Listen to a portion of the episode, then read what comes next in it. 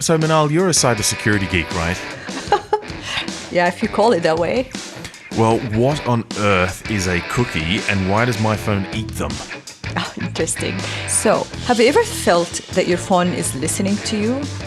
Uh, yes, sometimes. Have you ever felt that your phone is actually reading your mind? Uh, yeah, there have been times I've caught myself looking over my shoulder wondering, how does my phone know what I'm thinking? Yeah, so the answer is surveillance based advertising. And it's the topic of this episode where we try to expose how big tech are watching you and what big tech don't want you to know.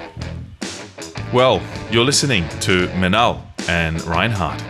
These answers and more on today's episode of Tech for Evil.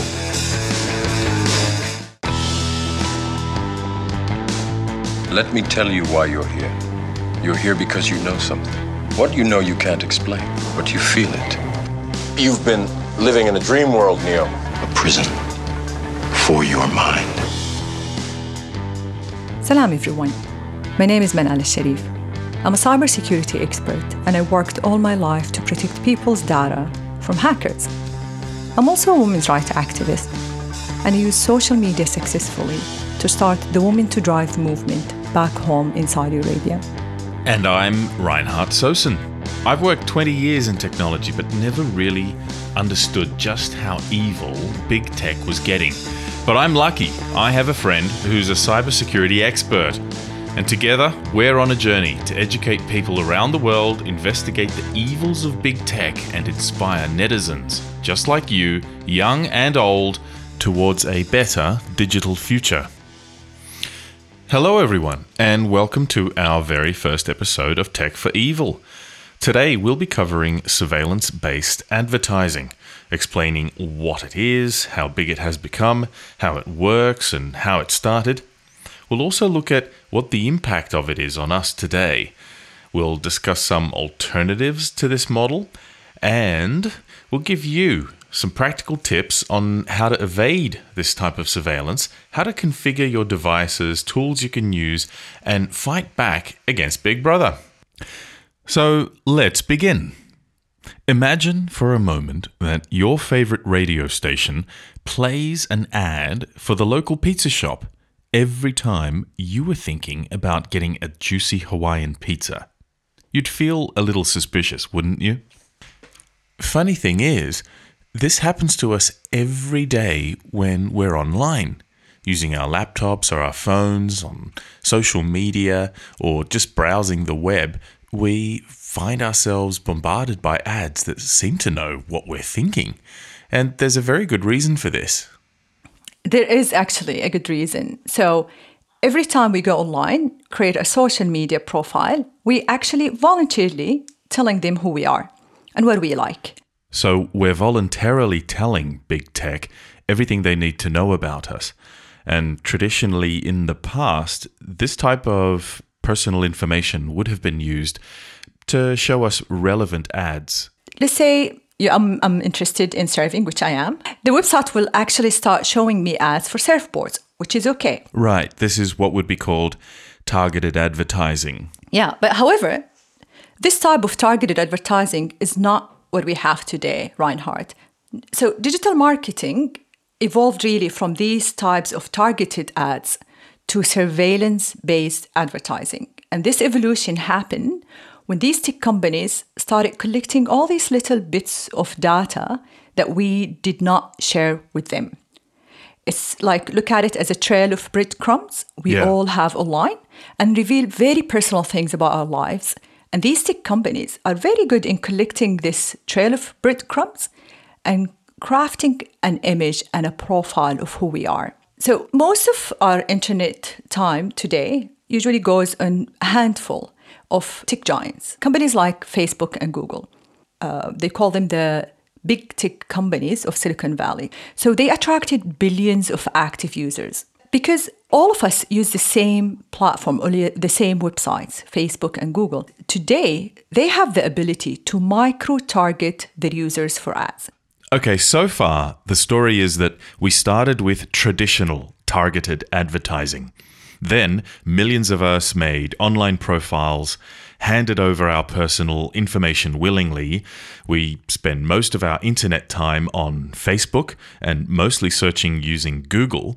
So, naturally, our personal information has been concentrated into the hands of a few tech giants who can read our trail of online breadcrumbs. So, if you're a digital marketer, of course you're going to work with this handful of powerful big tech companies because they can micro target millions of us for ads based on our preferences. This dynamic is what gave rise to a world of surveillance based advertising, where revenues come from clever ads that seem to already know what we're thinking. This has made Google and Facebook some of the wealthiest companies on the planet, with their main source of revenue being digital advertising. Google, for example, has 90% of the market share for all searches around the world, and that's true whether you're on a phone or a laptop. And you know how many Facebook users there are today? I think it was it was 2 billion active users, I think, right? I think it's 2.3 billion. Not even the Vatican have that many followers.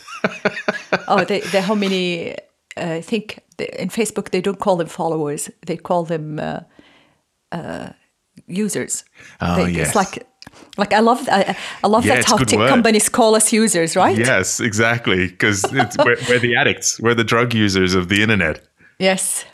Well, okay, so we realize that most advertising is targeted to one degree or another. If we go to the cinema to watch an action movie, we're going to have to sit through five trailers for other action movies first. What would you watch? Oh, what would you watch? It would have to be something with Arnold Schwarzenegger. That man has a direct line to my masculine side. so they're gonna show you ads of Schwarzenegger. Yes, exactly.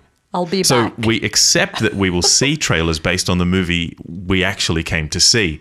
But that's not what surveillance based advertising is about. The surveillance based model means that someone or something already knows that we were having a bad day when we walked into the cinema. Knew that we bought our favorite popcorn flavor in the lobby and that we really liked the wristwatch that one of the main characters in the movie was wearing. All, these things that we did not share with them. If I'm an advertiser, I really don't want to waste my time uh, advertising to you about, let's say, uh, the Simpsons Ah, movie, could care the less. Simpson movie. I don't want to. I don't want to waste my time and money on showing advertising to the wrong audience. And personally, I'm okay with that if you just show me a personalized ad because it's just it's part of going online is to see mm. advertising. If it's related to me, thank you. So advertising platforms like Facebook offer advertisers who want to buy our attention the unprecedented ability to micro target us Yeah. by our preferences. Not only by our preferences, we'll talk later about other ways they know about our personalities with the information that we did not share with them. Yes. These were these breadcrumbs that big tech have created an ecosystem that knows how to gather and find. Exactly. And, you know, we all know that our phone listening to us. We just don't want Oh, to ah, confess. Yeah. We don't want to say, oh, my f- I talked about something and it showed on my phone. How many times you heard this? But we always question ourselves. So we know. Yeah, yeah, we've suspected for a long time, and now I think the majority of people just kind of yeah take that for granted. Yep, my phone's listening to me. they don't get bothered. Like we really, so big tech. One of the things they did, they knew how to desensitize us to this type of surveillance and monitoring. And this happened to me. I passed once by the mu- by a museum, and um, an hour later, advertising of the new exhibition of that museum popped up on my phone. and I had to I had to search this. I had to go and research it. And apparently, most of the communication companies today they do sell our exact, precise geolocation data to whoever wants to buy them. Right, yes, this geolocation data, that's one of the breadcrumbs that big tech can find out about us, even though we weren't sharing it or didn't know that we had, just by perhaps connecting to the cellular towers that were nearby and triangulating it from that. Yeah, and sometimes you don't even need to connect to that tower. And we'll talk about this. We will explain this mysterious way of knowing to know, getting to know us so much by these big tech. All right, so let's explain it. Let's unwrap it for our listeners. This great mystery how big Yeah. tech came to know so much about us because And I think it's the most important. And I love that you named it ecosystem. And it is an ecosystem where all these uh, parts of this ecosystem work in harmony with each other and complement each other. And we'll talk about the major ways those tech companies get to know us so much, like when you're sitting in the cinema and they know that you are looking at that watch. So, data brokers, it's the first part we want to explain to the audience, to our listeners. yeah, you call you call them personal data vampires, don't you? Which I love. Yeah. Yeah, because they just suck data from anyone who would sell it to them. And it's a multi billion dollar data mining industry. And we know very little about those vampires because they work in the dark, quietly behind the scene. And they aggressively collect our personal information from everywhere. And that includes not only our online activities, but also our offline activities. So let's say your credit card purchases, they can have access to that. Your government records, if you have any social media uh, profiles and posts, they can have that uh, information and add it to your profile. Your loyalty memberships, utilities bills, even our gym membership, they can have access to that. So they are willing to buy from anyone who would sell it to them. I, haven't been to the gym in a long time, so I don't think they're going to be able to track me there. Good luck to them, I say. Yeah, they could track you through your pineapple pizza, by the way. So don't underestimate them.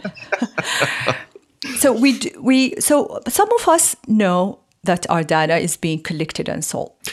Yeah, so data brokers. They're the ones making the money, not by individual scraps of these breadcrumbs, but by putting large bunches of them together and then they sell huge oceans of this data on to whoever's willing to buy them. And then that's how it becomes profitable for them because they're selling at volume.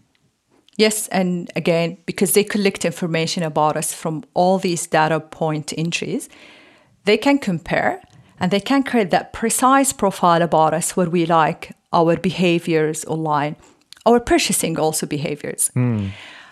Okay, so data brokers are clearly an important part of this surveillance based advertising ecosystem. But these cookies. the cookies. Yeah. So what about the cookies? Tell me about the cookies. What are they? What are they doing on my phone? They're annoying, aren't they? Like every time, except they only give you one option. Uh, it has nothing to do with Cookie Monsters cookies. Damn. I love the name. My stomach, And they, stomach was grumbling there for a moment. the the cookies it, it it was actually when it started it was innocent and websites would use them to give us a personalized browsing experience like let's say remembering which local city weather report to show you when you are on that website yeah, that makes sense. yeah so imagine them like id tags fit to our browser by that website that we're visiting and it can have information about you and your browser. Let's say your uh, your device ID, your geolocation, the screen size. But digital marketers they discovered cookies, and they turned it into an evil thing called persistent third-party cookie, and it's a type of a tracking tool. And this third-party cookie logs our uniquely identifiable movements online over a long period of time and across our different devices.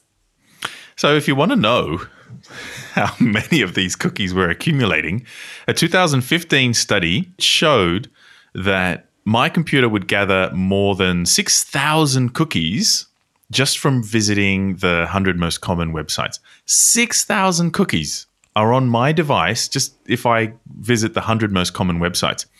They also showed that 83% of those cookies are from third parties.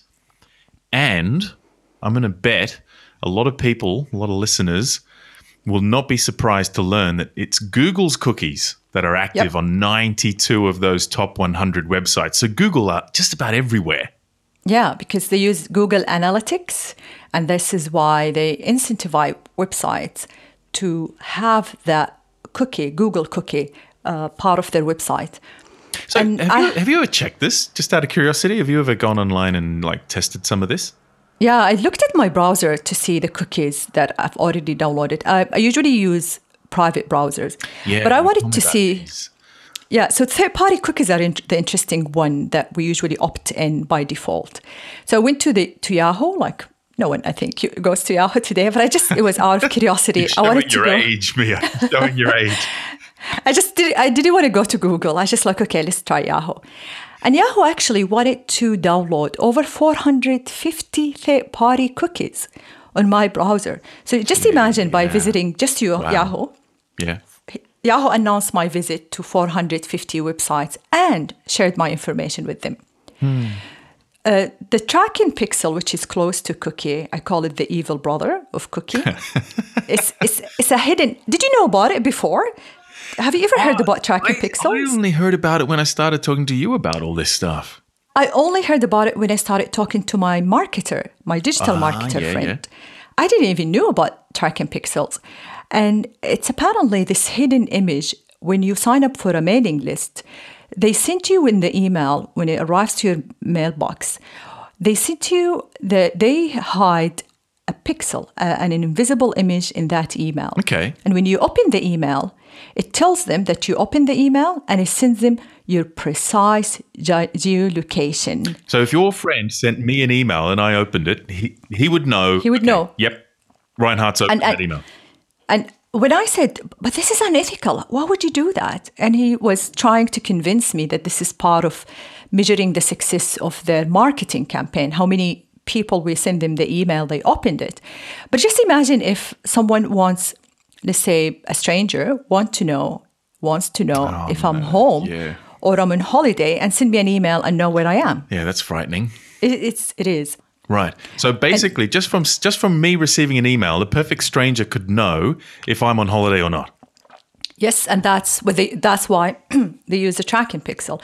But also tracking pixels are used in websites.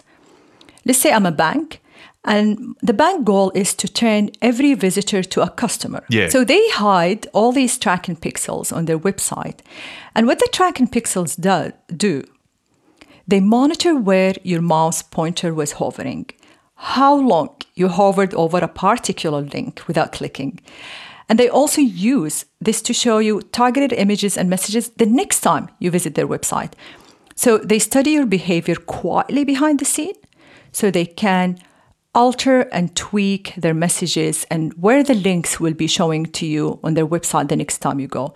And all with one goal is tran- uh, a- every visitor to their website, they want to um, make that visitor a paying customer. All right. Well, I'm going to try and put this in a real world example.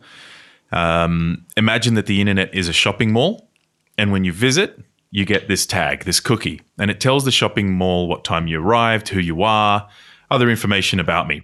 That's the essential cookie. But now there's something deeper because I also get another tag which activates me for an agreement. It signs me up to, to this agreement that tells all the other shops in that shopping mall things about me. So let's say I went to the grocery store. Suddenly, the shoe shop knows how I behaved in the grocery store, the types of things I bought, what I was interested in, right? That's the third party cookie and the tracking pixel. It knows when I arrived, it knows when I stepped in, how I behaved when I got there. And that's one of these parts of the ecosystem that is assembling a picture about who I am when I'm on the internet. And about And- hundreds and of people it. too, right? And then they share it. Yeah. To anyone that wants to trade in that data. Yeah, but you see the tracking pixel that uh, they use on websites. It's not only about that you went to the grocery store and they tell the shoe shop that you went to the grocery store. No, the tracking pixels on the website it tells the other shops what aisle you walked in, Wow. what item of food you picked up, and looked just looked at the price tag. So they quietly study with these tracking pixels your behavior online. There is another method that also I was shocked that marketers, digital marketers, are using, and it's called browser and device fingerprinting. In cybersecurity, we use this one Oh, yeah. uh, for security and data protection reasons. yes. So if you think that being tracked by cookies and invisible pixels annoys you, just meet its more annoying relative. So fingerprinting in our I've got- hey, I've got some annoying relatives I can introduce you to. we can send them some tracking pixels. So, fingerprinting in tick language is a way to identify users based on what device or browser information is giving away when you go online.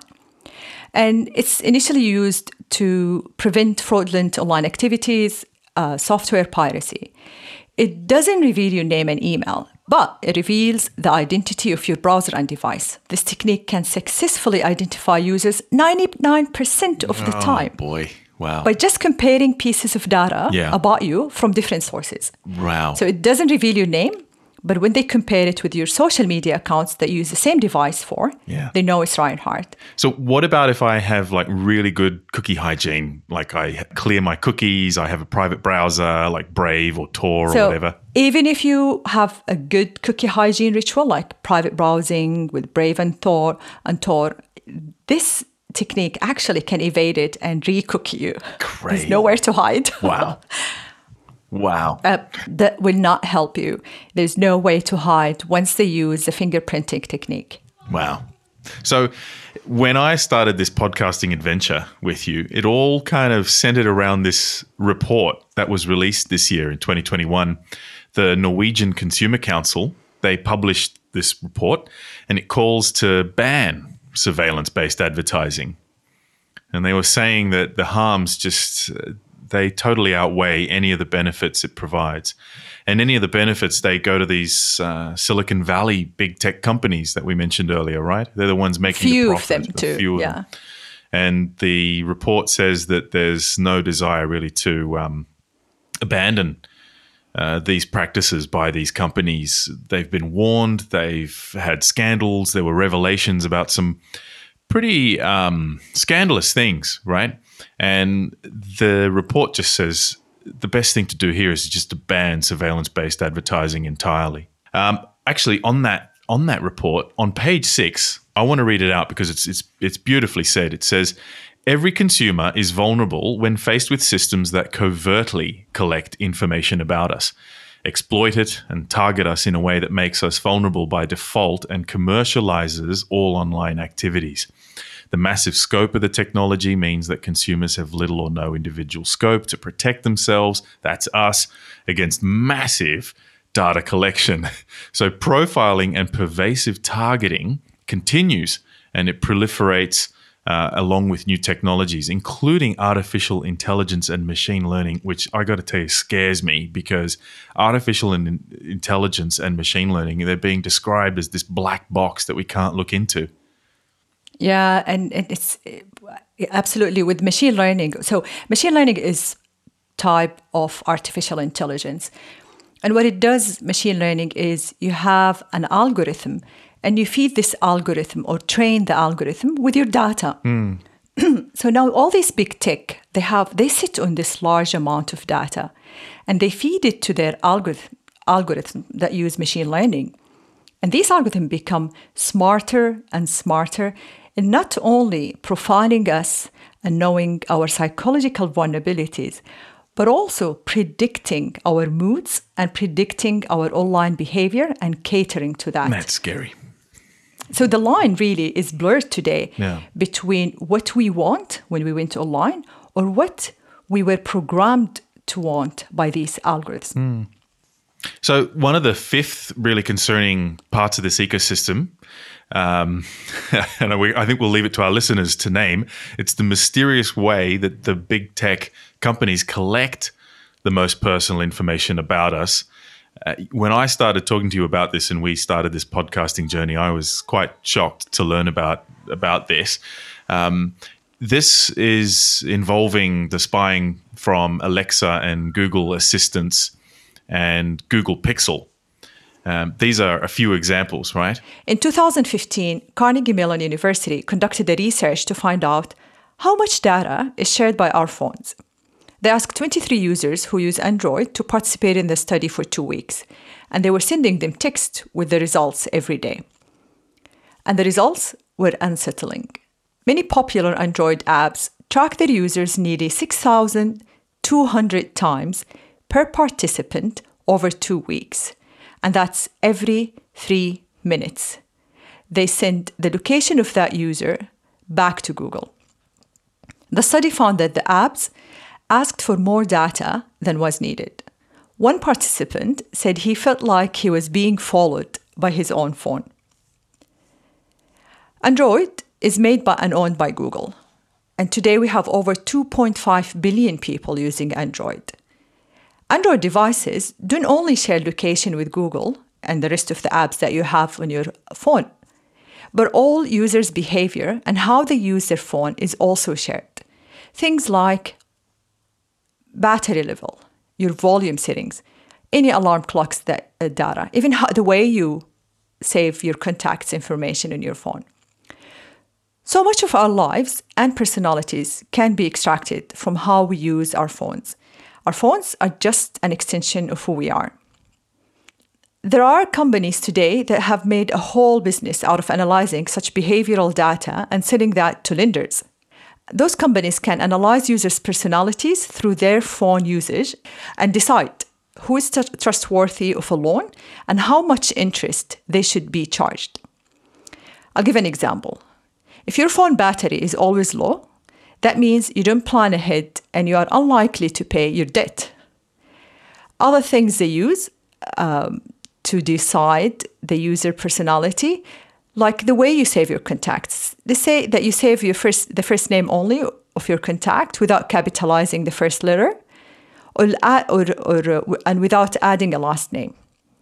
That means your trustworthiness of a loan is minimized and they are helping to construct this Orwellian nightmare that means, unfortunately, the con- collection and profiling of personal data is actually founded on an unregulated industry. Very few regulations exist for the collection of our personal data. That's that's pretty scary. And and the champions, yeah, and the champions are what we mentioned, big tech because they attracted a large and concentration of people there. Mm, yeah. And they operate the surveillance with very little oversight. They're completely unregulated and there's no one auditing the work they've been doing. Yeah, that's billions of people, right, under surveillance. And, and, and their data is giving for free. So they don't know that this data being collected and monetized. So our data, you mean our data is being given for free? We freely give it up, right? When we when we start using these platforms and and and as as we mentioned, it's not only the data we give them. Yes. The data they go and collect, or the data that the algorithms those breadcrumbs start to create about us. Like they just monitor your online behavior, and they know uh, this person is depressed or this person is wow, yeah. going to have a baby. All right, so this shift. We've got targeted advertising on the one hand and surveillance advertising on the other. And in order to make that shift, big tech companies took advantage of this lack of regulation and they invented this ecosystem. It's got these clever tools, cookies, tracking pixels, etc. And they invented devices as well that we gladly take on board because of the convenience. Alexa, yeah. yeah, it gives us in our lives. And all of these things actually just support this level of surveillance about profiling who we are, what we like. Sounds like surveillance ad- it sounds to me like surveillance based advertising is a very, very clever salesperson. Yeah, it's more of a psychologist, if you ask me. Yes, good point. A salesperson is uh, here, which is those tech companies, is actually a psychologist.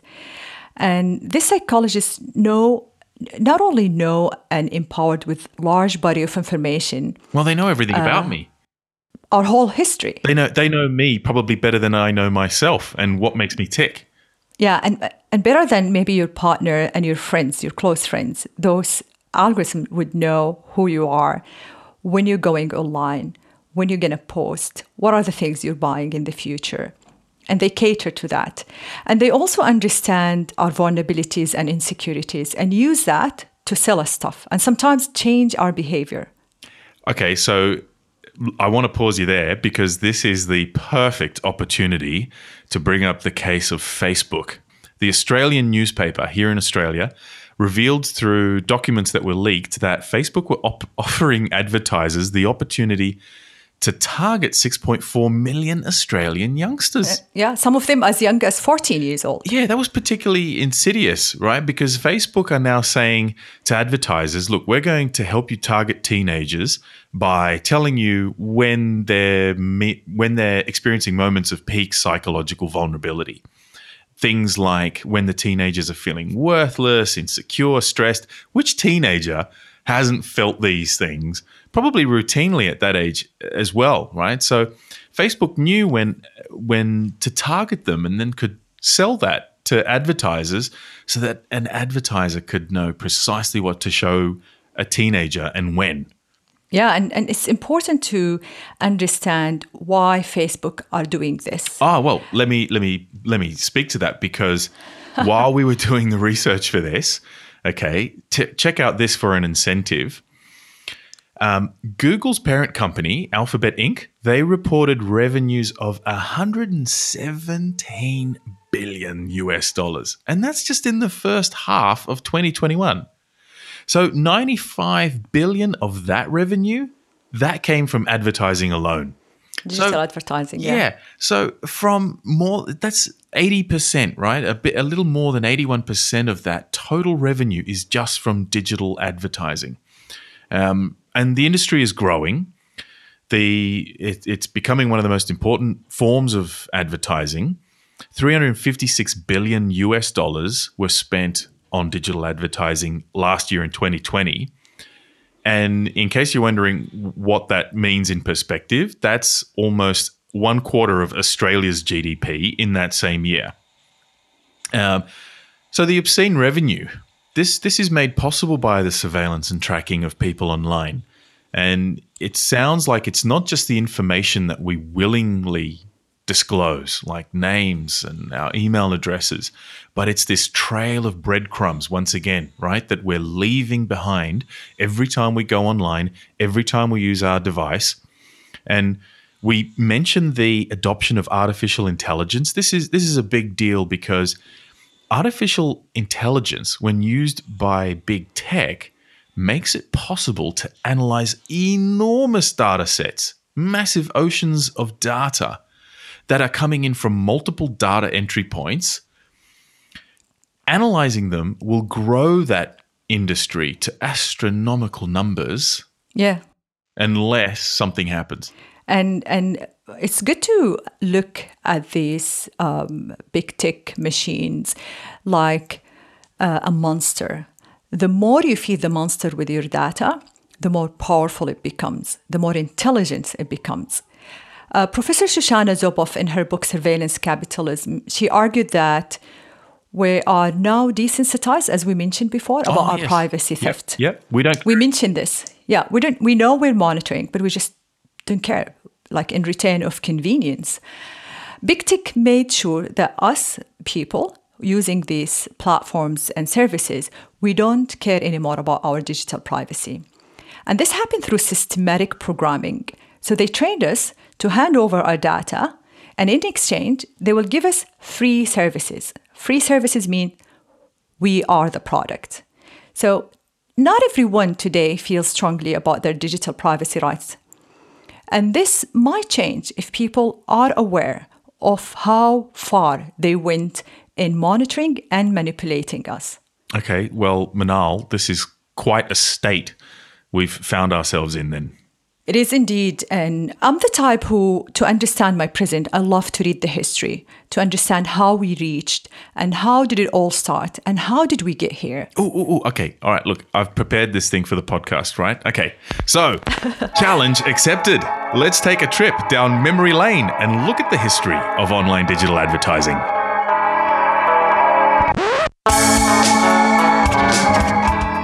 It was the mid 1990s and the web was awash with obnoxious flashing banners that were sparkled in rainbow font. Websites sold their space to advertisers like space was sold in a magazine or a newspaper. They were called banner ads. You probably remember them. Now, the idea of banner ads blew up and it kept websites free. Soon, specialized ad agencies came along, helping companies place ads on the websites that their potential customers were most likely to see them. Soon after that, marketers developed digital tracking to ensure that they got a return on their advertising campaigns, and a cost per impression pricing model was invented. As click rates on banners fell, pop up ads were invented to recapture dwindling attention. You might remember these annoying pop up ads. So, search engines capitalized on this by introducing a pay for placement ads, which evolved into pay per click, where someone could pay a dollar, say, to be the top search result. But this biased results towards companies who could pay for them, and that then led to fewer relevant search results. But Google came along with a fix and they introduced their quality score model, which tracked the click through rate of users, which determined relevance and prioritized quality results over the less relevant ads. Then came the 2000s, and social media platforms became a way to reach younger and younger audiences who had by then become largely desensitized to annoying banner and pop up ads. They hardly noticed them. Facebook became leaders in targeted advertising by calculating the precise time and placement of ads for the target audience. Needless to say, most of us have noticed that ads have gotten smarter and they're more intrusive as the technology has advanced. Oh, what a history lesson, Reinhard. That was Did a you long like that? one. Did you like that? Thank you, teacher. hey, I've been looking forward to doing that as soon as you brought, came up with this idea of let's do a podcast. Sean Parker, ex Facebook president, warned that Facebook, and I quote him, literally changes your relationship with society, with each other. It probably interferes with productivity in weird ways. God only knows what it's doing to our children's brain. In his own words, he said they wanted to know how do we consume as much of your time and conscious attention as possible. He went on to lament that we are all jacked. And again, this word is his word Yeah. jacked into the system. All of our minds can be hijacked. Our choices are not as free as we think they are. End quote. It's good to mention that Facebook, once you click accept on the Facebook data use policy, you really sign up for a mass psychological experiment. And this policy, if you go and read it, if you ever have time to read Facebook policy, use policy, it says, quote, Who has time? Who has time to read the Facebook policy? you- Mia? you click How much accept. time? Stop accepting things Wow. without reading it. you must never sleep. Uh, it's it's unbelievable, like the amount of policies that we have to click accept every time we go online, and there is a reason for that. So the policy here states, and I quote from the policy: Facebook may use the information we receive about you for internal operations, including research. This might not be a research institute, Facebook, but they actually they got your consent. Now you are under their mercy. And this happened, this actually happened in 2012. Facebook ran a mass psychological experiment on 689,000 randomly selected Facebook users. They were divided into two groups. And Facebook elected to show only negative content to the first group for a whole week, while showing only positive content to the second group. And they monitored each group's behavior. Two years took them to publish the results of this experiment. And they concluded in, in it, and I quote from the, the re- research paper that was published quote, when positive expressions were reduced, people produced fewer positive posts and more negative posts. When negative expressions were reduced, the opposite pattern occurred. These results indicate that, min- that emotions expressed by others on Facebook influence our own emotions, constituti- constituting experimental evidence for massive scale mm-hmm. contagion via social networks. End quote. In other words, yeah, in other words, our moods and behaviors can be influenced by what we do online. And, And- it can and- be and controlled by whoever runs the algorithm that's responsible for the news feed uh, and the posts and the ads that we see. And this experiment was done with we should we should really stress this point. The experiment that we just mentioned was done without the user's consent they didn't Facebook didn't allow the users to opt out of the experiment and Facebook didn't have the approval of an ethics board like any other experiment involving humans. Yeah, because they're not research center. And it's so true that what we see online affects our moods. Yeah, we're starting to t- we're starting to get into the consequences of all of this. And and can can change our behavior. So if the algorithm can control what I see, then they can control how much time I spend and what they want to to show me and just find me in those moments of psychological vulnerabilities Yeah. to make me click and buy. There are so many consequences other than that the manipulation of our moods and our uh, uh, online behavior that these this type of advertising uh, that is affecting us as online users. So what made digital advertising such a success uh, successful business is that websites and apps designed today to be addictive. So it's on purpose today those big tech they design their websites to be addictive. So we spend more time online. Exactly. And the more time we spend, the more we uh, the big tech collects data about us, the more they study us and the more they can sell us and show us advertising. Yeah, their goal is for us to spend our whole lives online. And that Netflix president once uh, said that the only two competitors for Netflix were YouTube and sleep. And sleep, yes. Like they went so far. Because sometimes I felt ashamed that I couldn't get my head off my phone.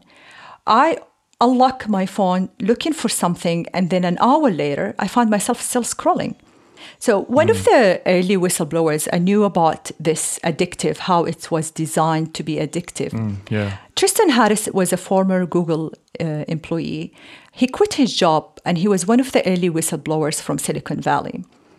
He studied persuasive technology at Stanford. I didn't even know they teach such courses.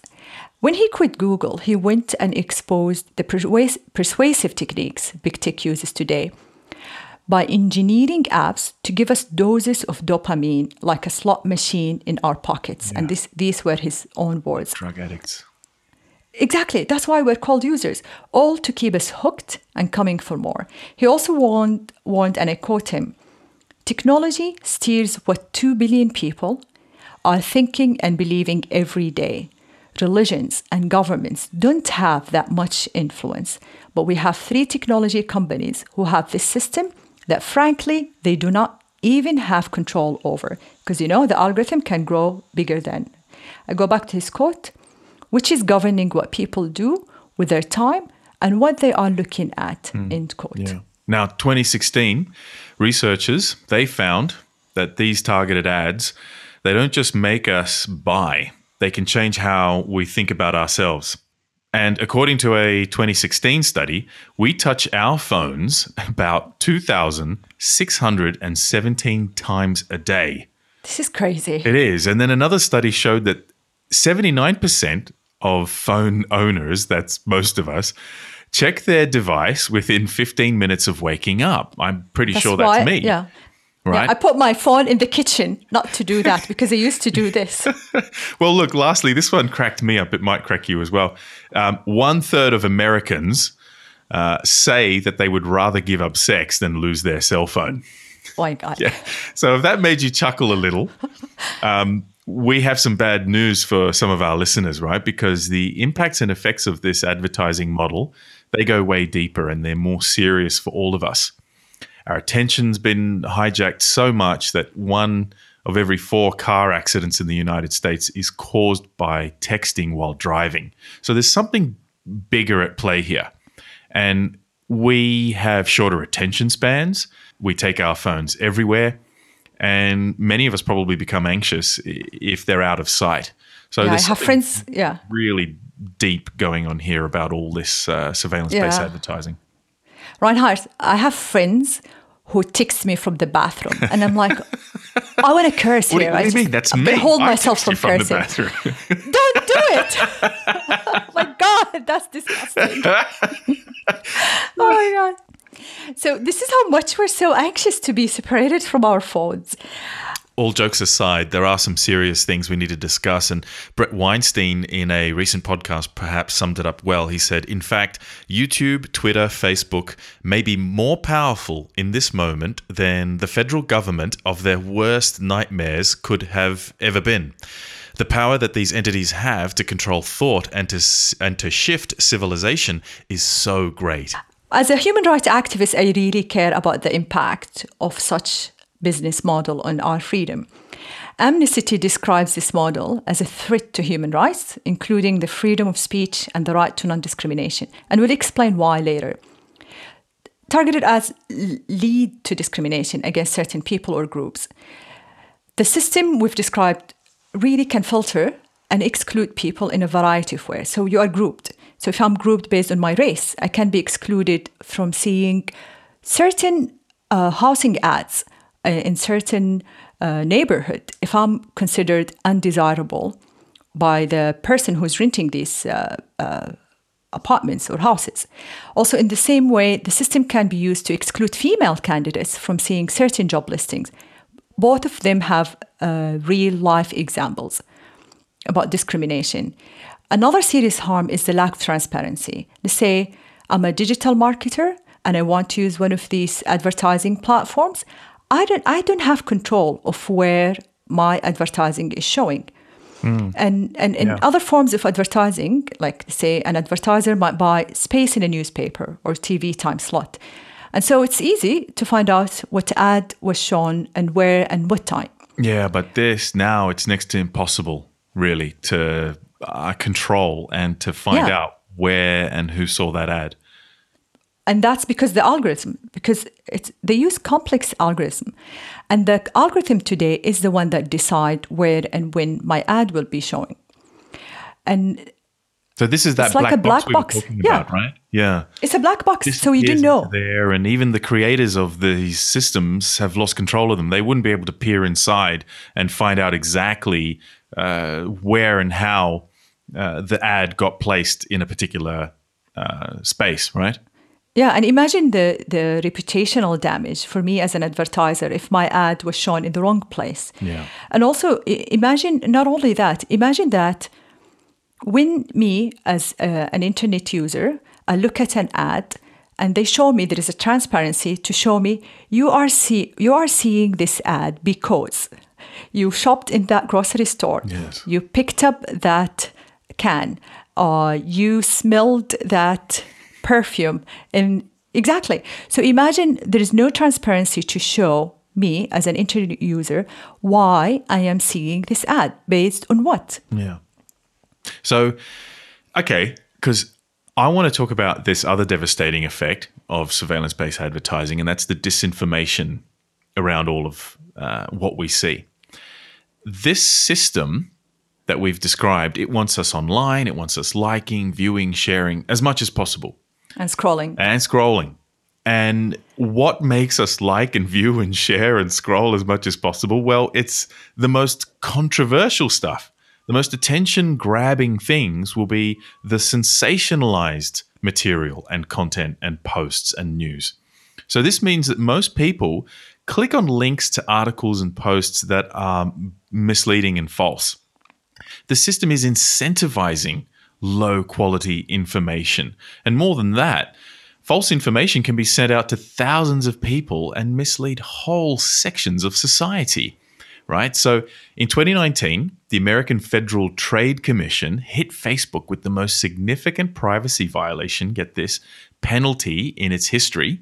They fined Facebook 5 billion US dollars in the wake of revelations that Cambridge Analytica were allowed to micro target more than 87 million of Facebook users. And that was used to interfere with the 2016 US presidential elections. Cambridge Analytica used big data and a process called psychometric targeting to change audience behavior. And that resulted, astonishingly, uh, to be the most guaranteed way to influence an audience.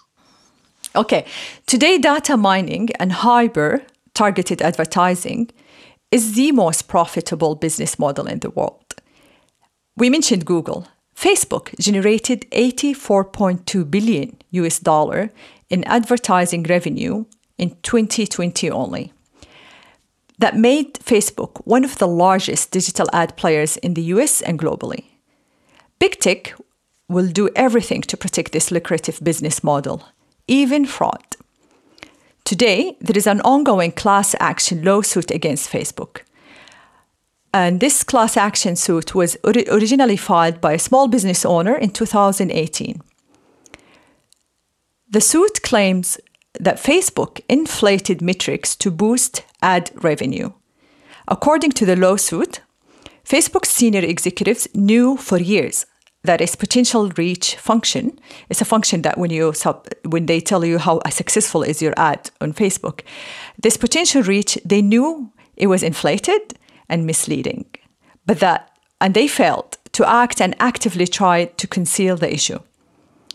So you as a business owner, you would be paying money. They say this is how many people saw the ad, the potential reach, but that was wrong. It was in, it was incorrect. Um, recently, I just got a report from Influence Map, and this report was really troubling. In 2020, oil and gas companies paid at least 9.5 million US dollars to Facebook in the US only to mislead people about the role of oil and gas on climate change. They are greenwashing. Facebook advertisement of this sector, the oil and gas sector, is designed to prolong the use of fossil fuels. They, this advertisement shows that the fossil fuel sector is actually part of the solution to the climate crisis. What's unsettling about the statistics that I read, these advertisements were viewed at least 431 million times in 2020. 12,140 ads in this category were viewed 122 million times by younger users, the age group between 20 and 34 years old.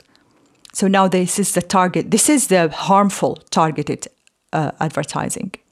And, and also Cambridge Analytica, they, are, they went bankrupt the, the people who worked in Cambridge Analytica, they are now part of another firm called Auspex, and we'll talk about that later.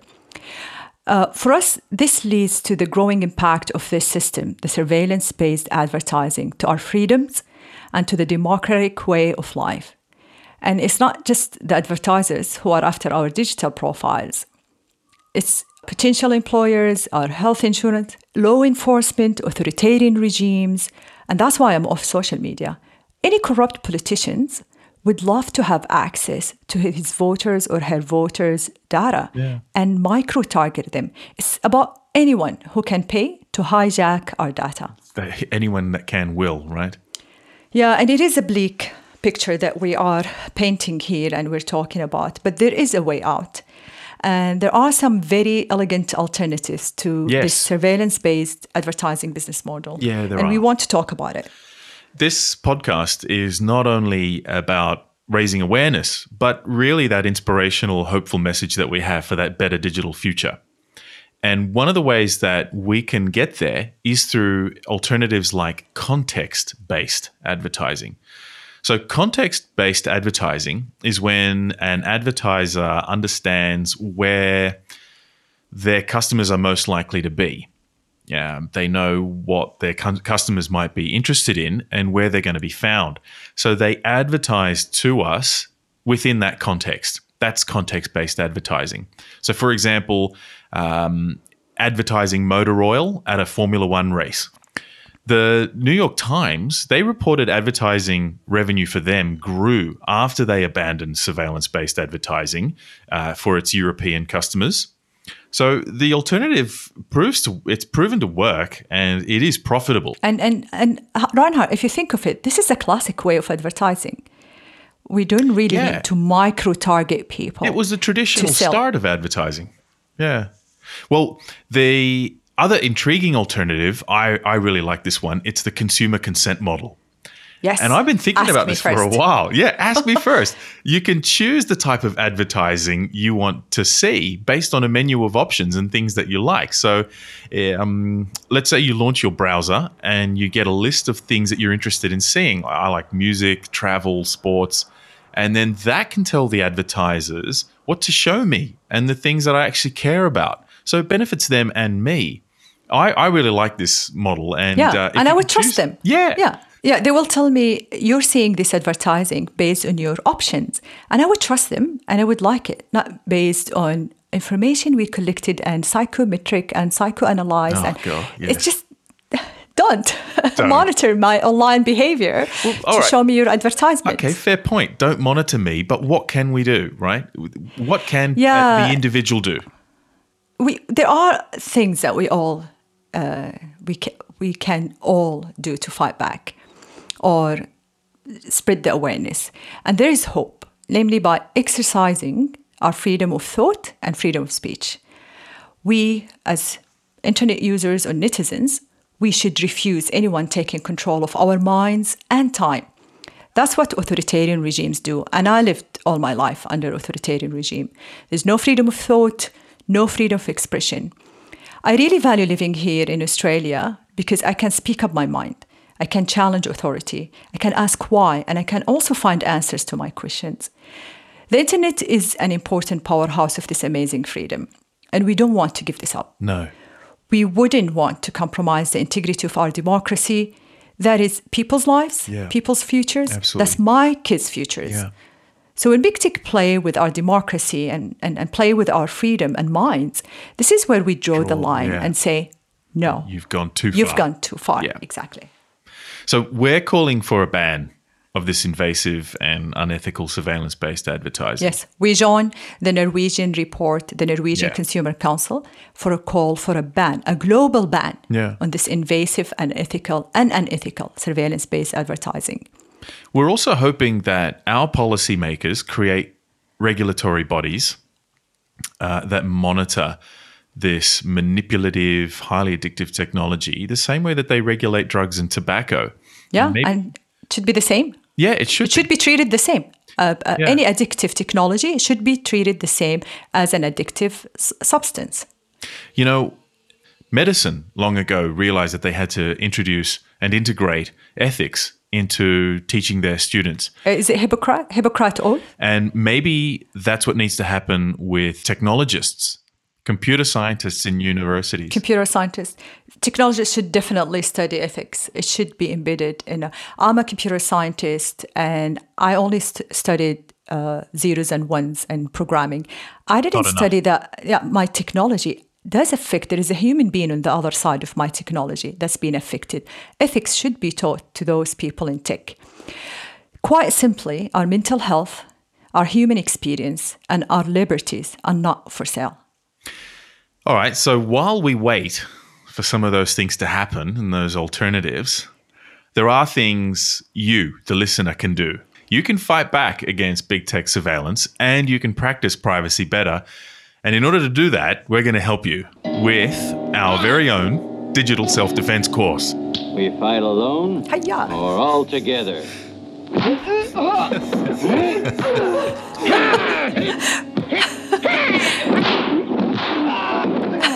Round one. So be prepared. You are now entering.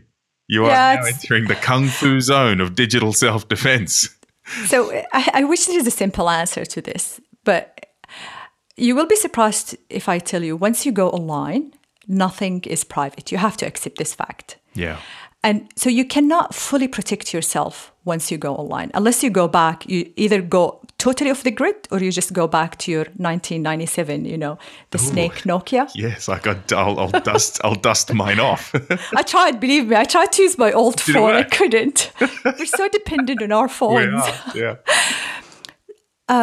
So, apart from minimizing the harm by just making informed clicks, like reading our po- privacy policies, uh, and it will con- consume hundreds of hours of our lives. Believe me, it does. This is why Oh, I God, minimize new websites I visit. Um, and sometimes you need a legal advisor to understand what's going on there before you give an informed Bring a lawyer with me every time I go online.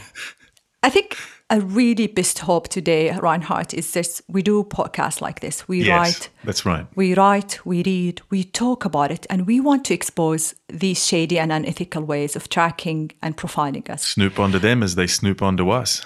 Uh, Snoop.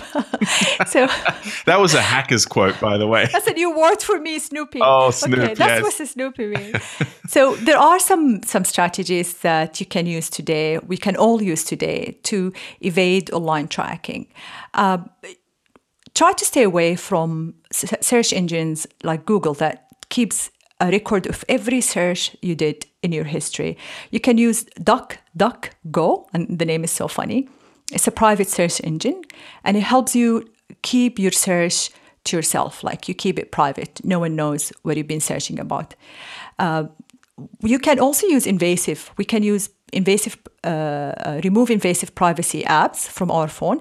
Today, Apple, when you go to Apple Store, they show you the privacy report of any app that you download on your phone, and they show you what type of information they keep about you. They also tell you if that app is tracking you. There are apps known to be very invasive, privacy invasive, like Facebook, TikTok. Just stay away from them. Remove them from your phone. You can't control the things they collect about you. Uh, using private browsers like Tor, Brave, Safari is also a private browser. Uh, Mozilla is a private, uh, uh, Firefox Mozilla is a private browser. One of the ways to evade being tracked or to have more digital privacy rights is to act or to browse the internet as if you're coming from the EU, from the European Union, because they have very strong privacy, digital privacy regulations in the EU. They have the General Data Protection Regulation or the GDPR. I use personally a VPN and I connect to any EU country, and suddenly all the websites are opting me out by default and they explaining to me where my data, what, da- what type of data are collected, and who they are sharing it with. And I have the choice to opt in by def- so by default, if you are outside the EU, you are opt in. But when you are coming from the EU, you are opt out by default. There is a a, a good uh, privacy tool.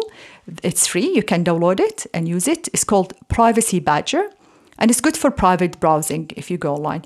But again, we mentioned fingerprinting. So all the things uh, I just mentioned will not work. Fingerprinting can evade all this hygiene and rituals uh, that you're doing. Okay. So you've given our listeners something that they can do practically to help, and that's great. We've looked at surveillance based advertising today. We've covered what it is, how it works, the ecosystem that supports it. We've looked at the impact that it has on us as individuals and wider society. We've covered the alternatives. Is there anything else that we need to cover? I want to share a personal story that my best friend shared with me recently. He's applying for a loan to buy a house. So I told him about reading the privacy policy. At least just read the part about the information they collect about you and who they do who they sell it to. He's applying for a loan and the, the broker that he's getting the loan through asked him to download this app. And this is the email the broker sent him. A common financing pain point is obtaining bank statements in a format acceptable to a lender.